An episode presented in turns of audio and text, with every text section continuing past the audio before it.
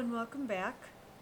I am feeling led to read Proverbs, and I want to share it with you. This is um, chapter 1 in Proverbs. This is from the Complete Jewish Bible. Um, it's an English version by David H. Stern. I love all my Bibles but I love the complete Jewish Bible the most.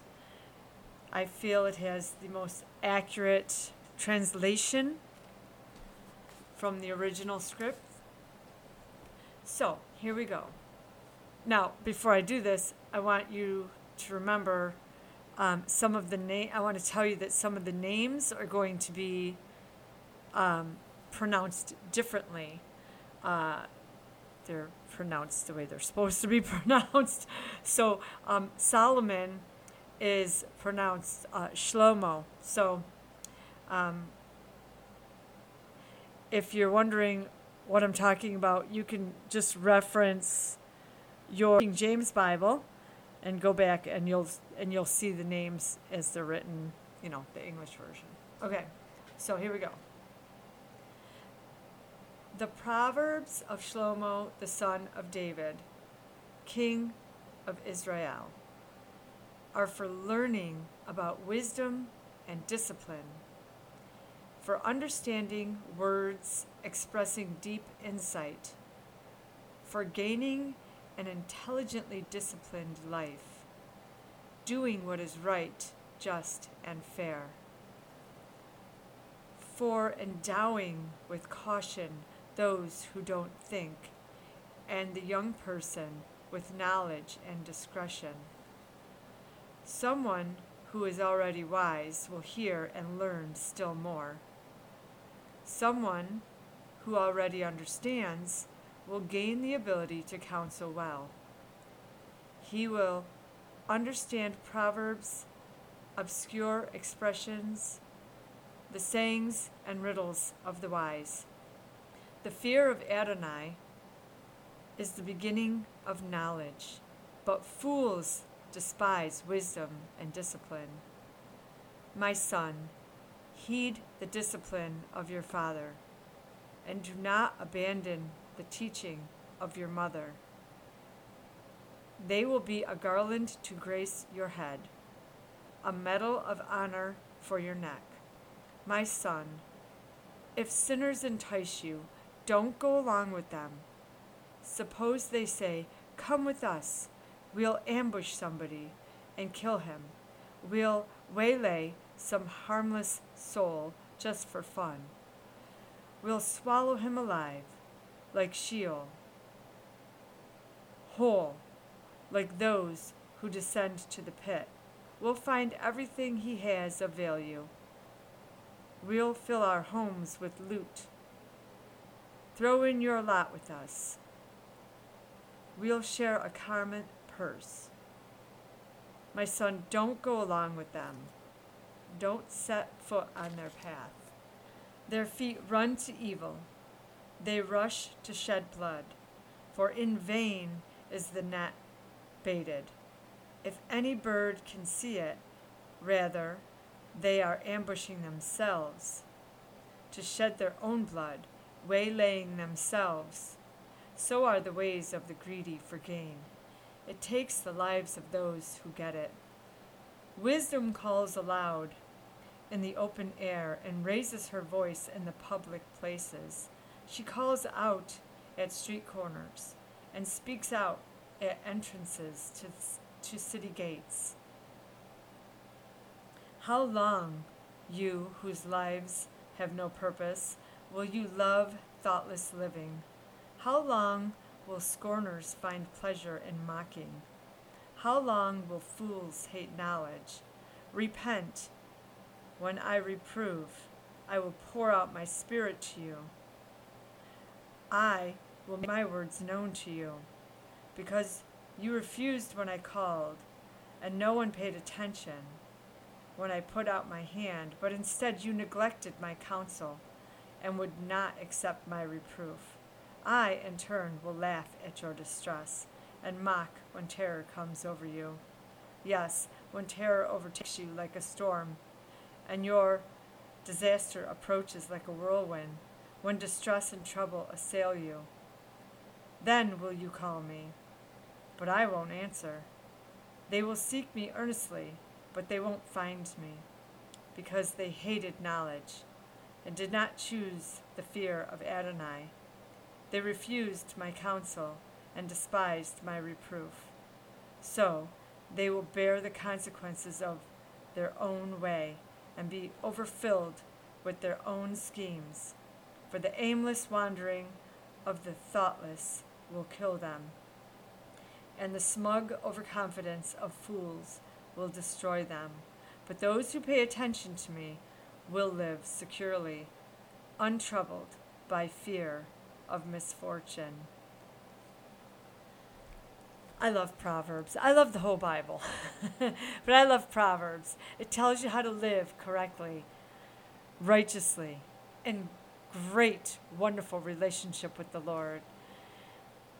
And it also lets you know that, you know, those people that think they're untouchable, you know, you look around and you see the stuff that um, some of the elites are doing, and they don't fear the consequences because truly they have placed themselves above the law. And they make sure that they are not held accountable by any laws in any country, to be honest. But when you read Proverbs, you learn that they will face destruction. And if it's not here on this earth, if they have not repented before they pass away, they will definitely face the consequences of their actions, of their sins against the Lord when they do pass away. So, and not that I'm rooting for that at all. I do I do pray that they would repent. I don't pray for the destruction or anyone for their destruction or for anyone to go to hell ever. Never. Ever. That would be the most horrible thing anyone could ever do. But I do you know, find comfort in knowing that, you know, people that cause mass destruction and mass um, uh, killings and violence and you know i do take comfort in knowing that god sees everything they're doing. Whether they believe in god or not it doesn't matter. He knows everything that everyone does he watches he hears he knows your thoughts He's always trying to guide you to do better, to be better, to, to be in relationship with Him. And does there come a point where, you know, he, he doesn't try as hard? I believe so. I believe, based on what I've read in the Bible, that there comes a point when he says, okay, I've been calling you, I've been chasing you. I've been, you know, sending you signs and, you know, sending people into your lives and, you know, and I and and you're not responding, and so now you have to deal with your own consequences. I do believe that that happens, but I also believe that though God might say, okay, now you deal with the consequences of your sin, I truly believe, based on everything I have read in His Word, that even those people that He says, you're on your own, if they turn to Him at any point in time and tell Him, My God, I'm sorry, you know, please forgive me for my sins, He does. He does. He, he will never turn away anyone who comes to him ever. He says that right in his word. And I love that about him. He's he's he's unchanging. He's not fickle like human beings are. He is all loving, all knowing. And he just wants to be in relationship with everyone. So, no matter how far someone goes in life in the wrong direction, taking hands with the enemy and doing just horrendous atrocities, um, God will welcome them into his family, into his bosom, if they just turn to him. It doesn't matter. It does, you know, it doesn't matter if, and I'm going to say this. There are mass murderers, and I'm not going to mention names throughout history that have destroyed millions of people with the things that they've done. I'm not going to mention names.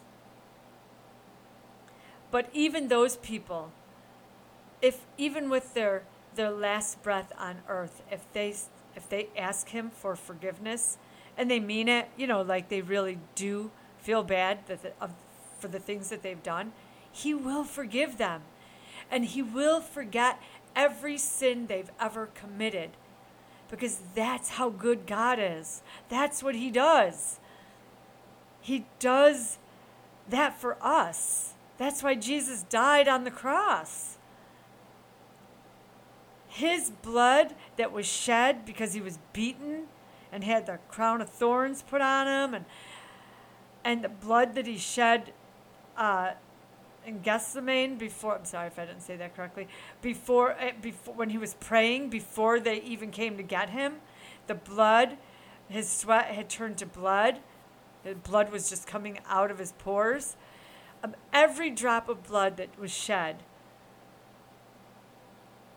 has meaning, has value, has a purpose. So I just praise Jesus for his goodness for going through everything he went through. For us, so that we could spend all eternity with our Heavenly Father. And we could start being in relationship with Him now, before we go to heaven, which is totally amazing to me. it's just amazing to me that He is so very present in our lives. And he never leaves us, never forsakes us, never ignores us. He's always protecting us, always guiding us, always so ready, willing, and desiring to forgive us. And then, on top of just forgiving us, He totally chooses to forget our sins as if they've never happened. So, if Jesus is your Lord, your sins are washed away completely as if they never happened. And when God the Father looks at you, he sees his perfect Son because Jesus lives in us and we live in him. When we receive him as our Lord and we accept the beautiful gift that he provided for us by being, you know, crucified, dying, and being, you know, and rising again. Hallelujah. He, he's he's not in that grave. Hallelujah. He's alive. So, so just think about that today when you're looking around and you're feeling maybe you're not worthy to be in relationship with him or you've backslidden again. It doesn't matter.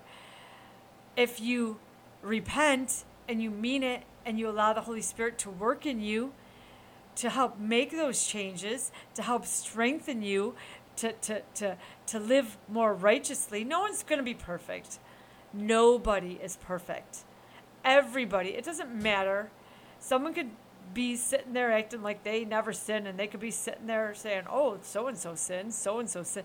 Even they're sinning because they're gossiping, right? So, and they're judging. So, the point is, it doesn't matter how far you're, you've walked away from God. Turn around and look at Him. Look to Him. Talk to Him. Invite Him back into your life. He doesn't hold it against us if we ask Him for forgiveness. Now, you can't play God. You know, don't, don't be sitting there going, oh, yeah, you know, God, I'm sorry, and then continually allow yourself to live in sin. You have to at least really, truly make effort not to sin. Because otherwise, when you say you're sorry, you're not really sorry. you know, you know. I used to tell my my kids when they were little, um, because they would do something naughty, and then to avoid getting in trouble, they would say they were sorry. But then they'd go and do something else that was naughty, or they would do the same thing. And I would forgive them every time they said they were sorry. But eventually I told them, sorry doesn't cut it. You you need to you need to show that you're sorry by making an effort to act correctly, to do the right thing. You know, eventually words don't mean anything if you don't really feel it.